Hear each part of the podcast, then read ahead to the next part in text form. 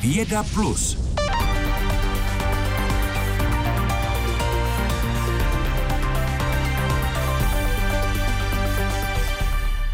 Jak lidé v Zambii chápou udržitelnost, nebo jak se dá v tomto jihoafrickém státě, který je prioritní zemí české spolupráce, zefektivnit rozvojová pomoc? To se rozhodli zkoumat vědkyně z Ústavu výzkumu globální změny Akademie věd. A jak zjistila vědecká redaktorka Martina Raš, v Zambii je zemědělství zásadním zdrojem obživy. Změny klimatu tak na místní obyvatele dopadají bezprostředně. Mě úplně nejvíc utkvěl ten farmář, na kterého jsme narazili, když jsme přicházeli přes nějaké pole a on nám vyprávěl, jak v noci přišel hrozně silný déšť a jak mu to právě vytlouklo ty sezeničky rýže, které tam zasázel ten den předtím. Popisuje jedna z vědkyň Zuzana Harmáčková, jak se může klimatická změna projevit v konkrétním životě zemědělce. Ten úhrn srážek je vlastně pořád stejný, jenom se jakoby mění to rozložení na příštím rokem. To znamená, že více jakoby přicházejí přívalové deště, silné bouřky, zatímco třeba dřív to bylo tak, že pravidelně prostě pršelo každý večer dvě hodiny. Doplňuje Lucie Suchá taktéž z Ústavu výzkumu globální změny Akademie věd. Pro lidi v Zambii je samozásobovací a dodnes manuální zemědělství primárním zdrojem obživy. Potřeba udržitelnosti je tak pro ně mnohem urgentnější. My máme taky ten pocit, že nás se ta změna klimatu zase až tak moc jako nedotýká, zatímco oni to zažívají opravdu jako bezprostředně na vlastní kůži. Zatímco si u nás s udržitelností spojíme třeba to, že můžeme jezdit méně autem nebo jíst méně masa, udržitelnost v Zambii, kde se většina lidí živí individuálním farmařením, znamená hlavně to, jak hospodařit s přírodními zdroji. Pokračuje Lenka Suchá. Typicky je to třeba intercropping, což znamená, že vy vlastně pěstujete vedle sebe zpravidla kukuřice a nějaké luštěniny. Ty luštěniny vlastně vážou půdní dusík, to znamená, že obohacují tu kukuřici a zároveň vlastně zase kukuřice dělá oporu, aby se ty luštěniny mohly plazit nahoru. Další velký problém je odlesňování, protože ve chvíli, kdy se místní nemůžou živit uh, zemědělstvím, tak přicházejí na to, že vyrábějí dřevěné uhlí z místních uh, stromů.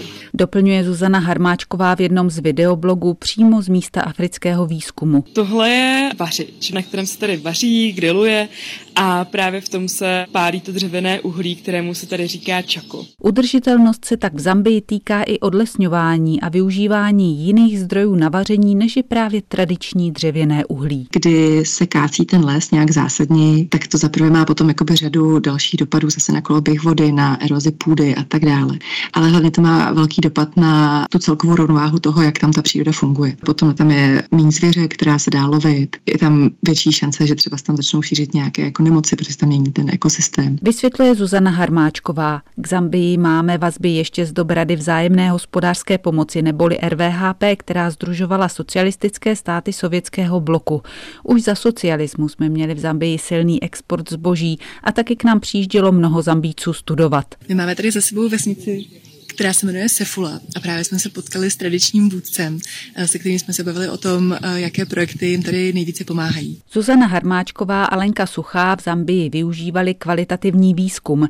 Jde tedy hlavně o rozhovory nebo fokusní skupiny, ve kterých lidé nad výzkumnými tématy diskutují. My jsme hodně mluvili právě s lidmi na ministerstvech, mluvili jsme se zástupci zambijské občanské společnosti, to znamená nějakými místními vlastně organizacemi, ale mluvili jsme třeba i s farmáři a zachycovali jsme zase ty jejich skutečnosti, to znamená potom při té výsledné analýze my vlastně dáváme dohromady perspektivy všech těch hráčů a nějakým způsobem se snažíme vlastně zmapovat sociálně ekologický systém a ty vazby mezi člověkem a přírodou. Přepsané rozhovory vědkyně z Ústavu výzkumu globální změny Akademie věd analyzují a skládají si z nich obrázek o tom, co se v západním regionu Zambie v souvislosti s udržitelností děje. Když potom lidé řeší takové ty životní situace, jako jestli budou kvůli své obživě dělat zemědělství nebo odlesňování, tak vlastně necítí úplně tu podporu toho státu, tím pádem občas dělají rozhodnutí, která udržitelná nejsou. Uzavírá Zuzana Harmáčková. Spolu s kolegyní Lenkou Suchou se za rok do Zambie plánují vrátit a dál zkoumat to, co dokáží lidé v Zambii v souvislosti s udržitelností změnit vlastními silami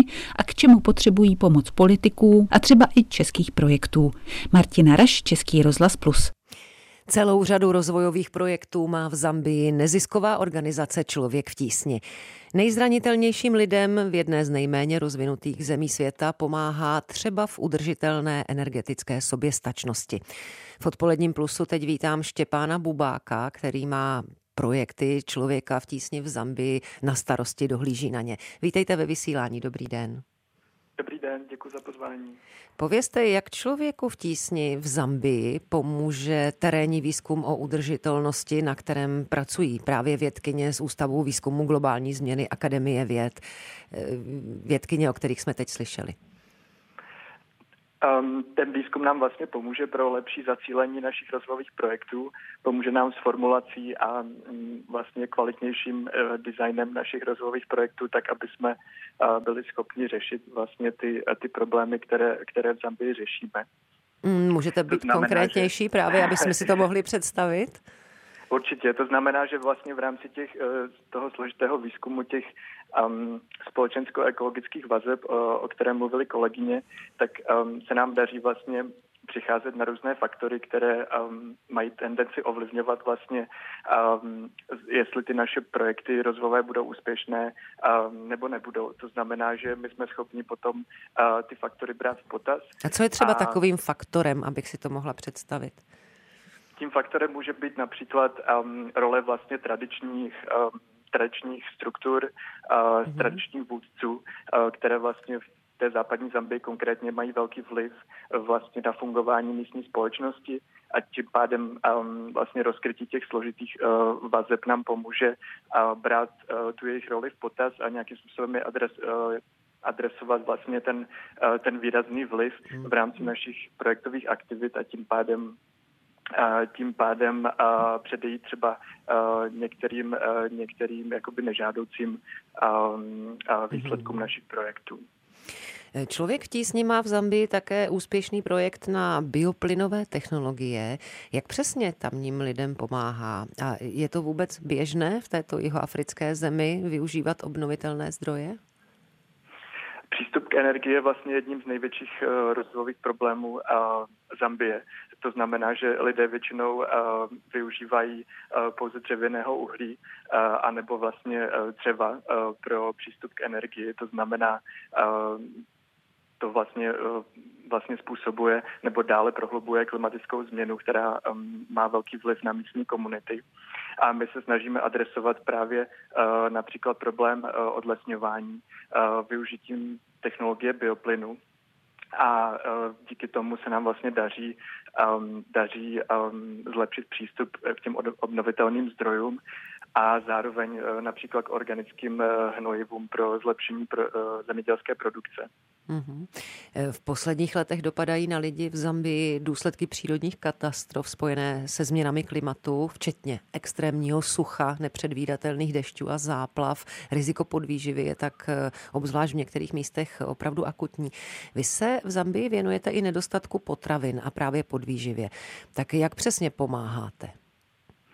Přesně tak. Ehm, my vlastně se snažíme zároveň ehm, bojovat eh, s podvýživou, jejíž právě ta akutní forma je v Zambii eh, způsobená především změnou klimatu.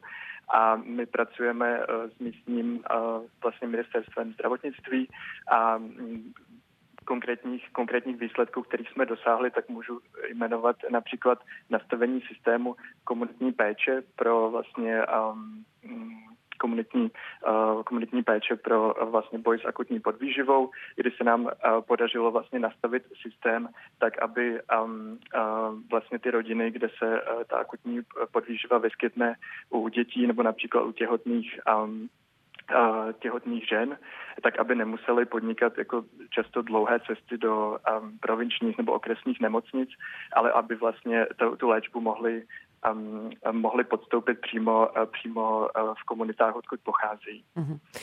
Celá západní provincie, ve které působíte, se rozkládá na území historického království. V oblasti tedy nevládne jen státní zpráva, ale také král a oba ty systémy fungují paralelně. Eh, jak to v praxi ovlivňuje vaši práci? Ovlivňuje nás to hodně, je to takové specifikum právě eh, té západní Zambie. Um, můžu jmenovat konkrétní příklad, kdy se snažíme například um, zlepšit povědomí o nějakých uh, dobrých uh, praktikách v oblasti výživy, ale často se stává, že uh, právě ty tradiční vůdci nebo um, tradiční lídři v těch komunitách mají často odlišný názor na tu určitou problematiku a to vlastně může um, nějakým způsobem i pozdržet vlastně tu změnu uh, toho chování, které se snažíme uh, vlastně docílit skrz naše projekty. Hmm. Tak tolik Štěpán Bubák, který v Zambii dohlíží na projekty Člověka v tísni. Moc vám děkuji za rozhovor a naslyšenou. Moc děkuji za pozvání. Naslyšenou. Stále máte naladěn Český rozhlas Plus. Nedostatek elektronických součástek stále brzdí některá průmyslová odvětví. Přitom ale současně mnoho elektroniky končí v odpadu. Zdaleka ne všechny čipy jsou znovu využitelné. Některé jsou univerzálnější, jiné ale velmi speciální. Víc o technologiích, které máme v elektronice, zjišťoval redaktor Martin Srb. Křemík, ze kterého se vyrábějí elektronické součástky, někteří odborníci přirovnávají k soli. Je skoro všude, ale všimneme si toho, až když je jeho nedostatek. Například výrobci automobilů, kteří zabudovávají čipy do svých výrobků, si teprve teď uvědomují, co obnáší elektronika, říká Jan Voves z Fakulty elektrotechnické ČVUT.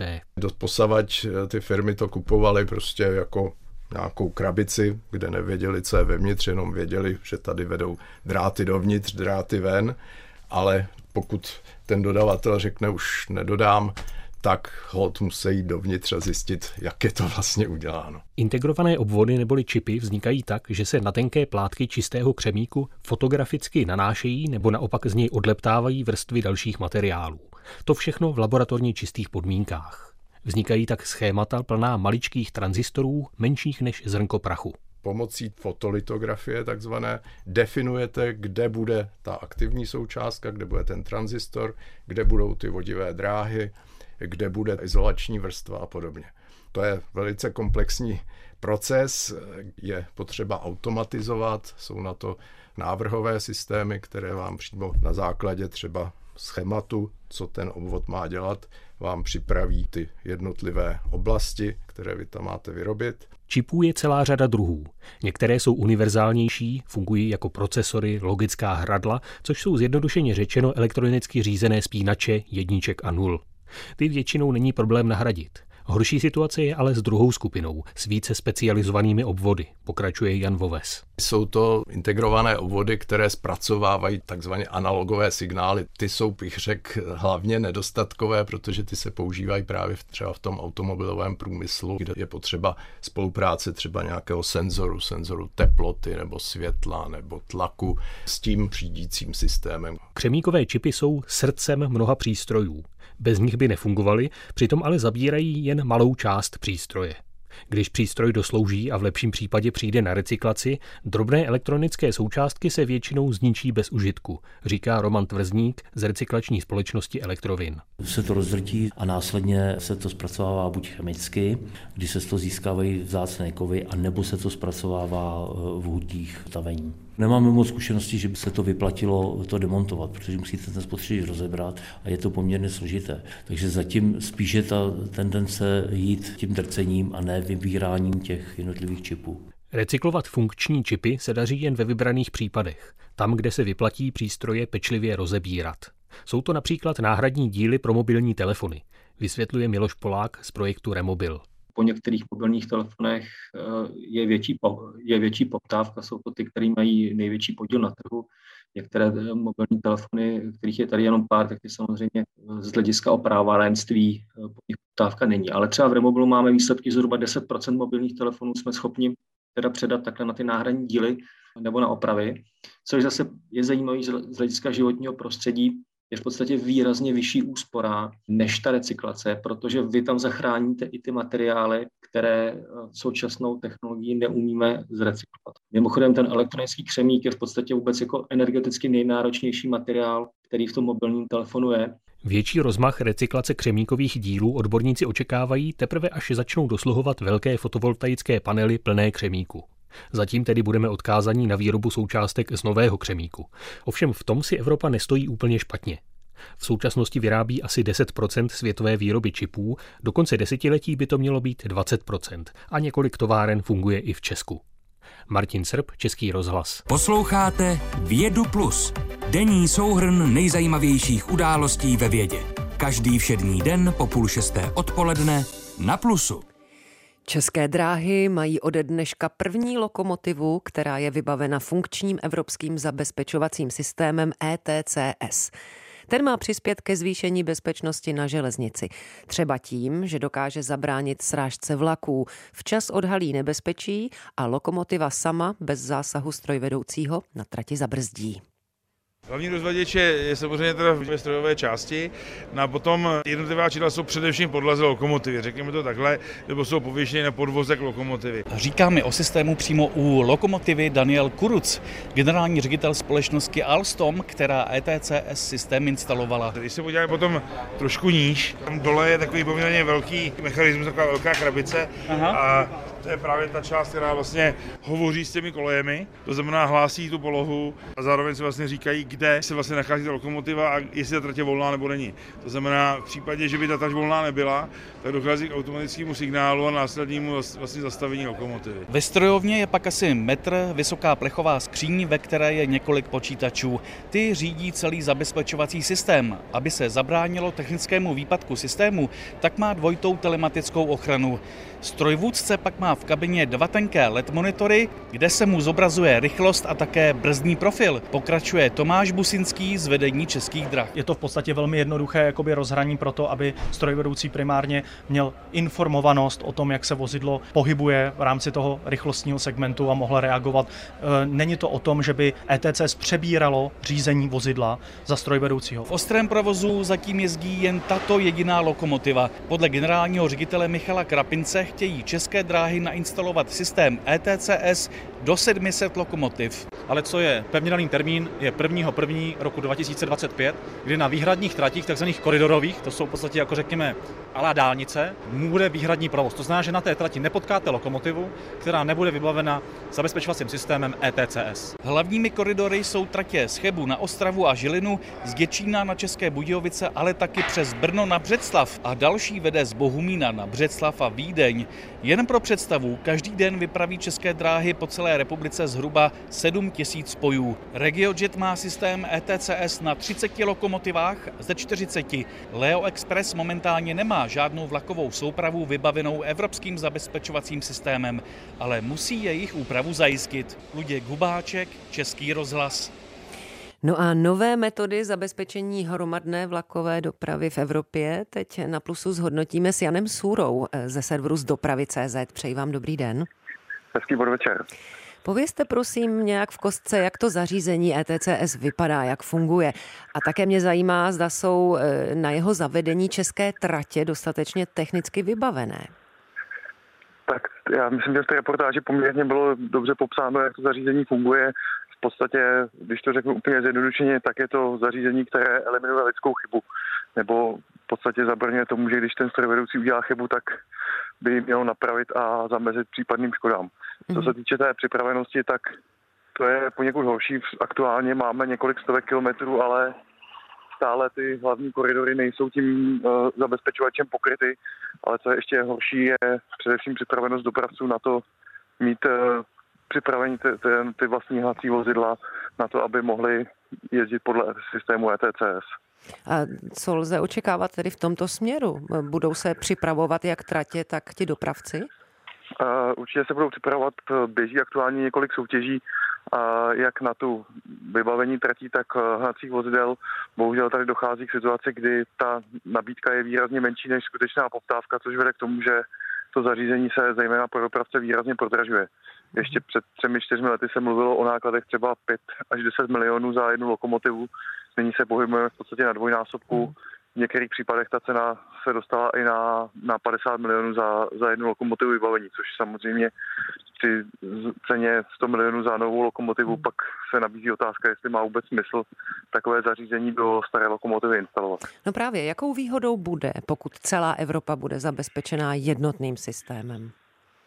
Tou výhodou by měla být eh, vyšší bezpečnost i to, že eh, v podstatě na jednu lokomotivu projedete bez problémů celou Evropou. Nicméně ten systém ETCS je v podstatě jenom jeden, jedním z těch kroků k tomu, aby železnice mohla fungovat třeba jako kamiony, které projedou bez problémů napříč celou Evropou a nemusí hmm. splňovat 150 různých předpisů pro jednotlivé země. Takže uh, ta výhoda tam bude, až dojde k, nap, k naprostému sjednocení těch systémů. Až to bude.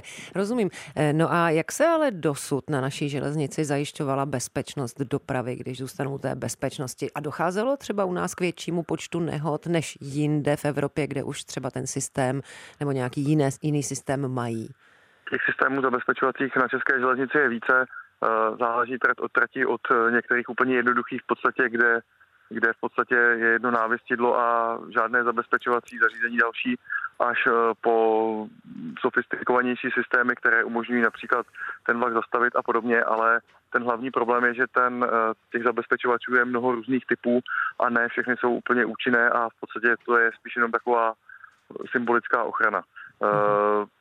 Co se týče, co se týče toho, jestli se podaří tu, ty, tu železnici zabezpečit úplně, tak uh, vzhledem ty velikosti sítě, která u nás je, tak uh, nedá se očekávat, že by se podařilo úplně všechny tratě zabezpečit. Hlavně je především, aby pod ETCS byly ty hlavní koridory, kde je největší provoz a největší intenzita dopravní. No a na závěr Česko plánuje do budoucna víc vysokorychlostních tratí.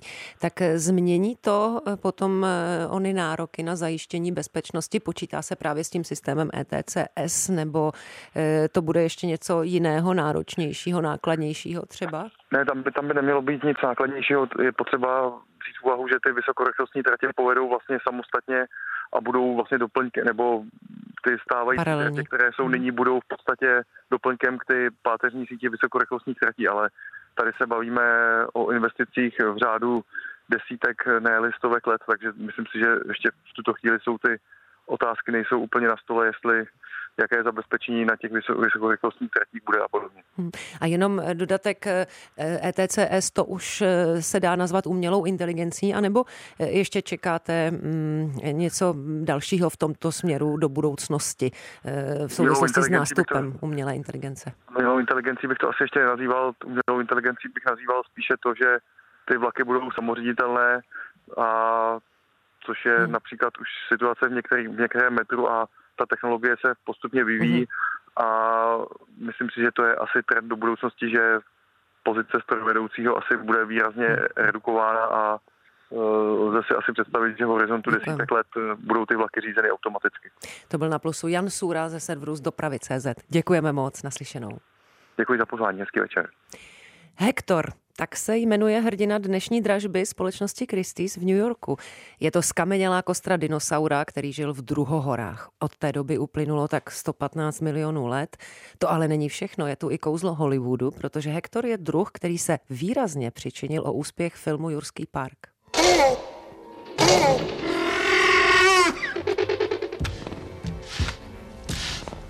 Asi ani nepotřebujete obrázky. Scéna v kuchyni, děti se tetelí hrůzou pod kuchyňskými pulty, draví dinosauři větří kořist a dobře to dopadne. Ale právě tak vypadal Hektor jako velociraptor, i když ve skutečnosti se jmenoval úplně jinak. A z detaily už je ve studiu Klára Pavlíková ze zahraniční redakce. Pěkné odpoledne. Pěkné odpoledne. Eh, co byl tedy ten Hektor zač? Byl to dinosaurus, to je jisté, ale jaký? Tak byl to Deinonychos antiroropur a ten název znamená strašlivý spár. Tihle dinosauři měli na zadních končetinách velký srpovitý dráp a ten zřejmě používali při lovu. Tak to aspoň na svém webu uvádí aukční sní Christie's. Zároveň se chlubí, že tenhle Hector je nejucelenější skamenělá kostra Deinonycha. Je téměř kompletní, tvoří 126 fosilních kostí, některé části jsou rekonstruované, ať už pomocí 3D tisku, nebo jde o odlitky, to je velká část lepky. Jinak ten dinosaurus měří měřil na výšku tak 1,20 m, na délku od čumáku ke, kos, eh, ke konci ocasu tak 3 metry, chodil po dvou, byl to teropod a byl obratný lovec. A proč se mu v tom filmu říká Velociraptor? Protože autor předlohy románu Jurský park, americký spisovatel Michael Crichton Holt použil autorskou licenci. V jednom rozhovoru uvedl, že to slovo Velociraptor mu přišlo mnohem dramatičtější než Deinonychus. A je to tak, zní to dravě s tím R. Mm. No a existoval vůbec Velociraptor? To ano, ten existoval. Ve skutečnosti to byl dinosaurus o velikosti krocana a žil v pozdní křídě na konci druhohor v dnešním Mongolsku. No a odkud eh, pochází eh, ten takzvaný Hektor, co jde tedy dnes do dražby?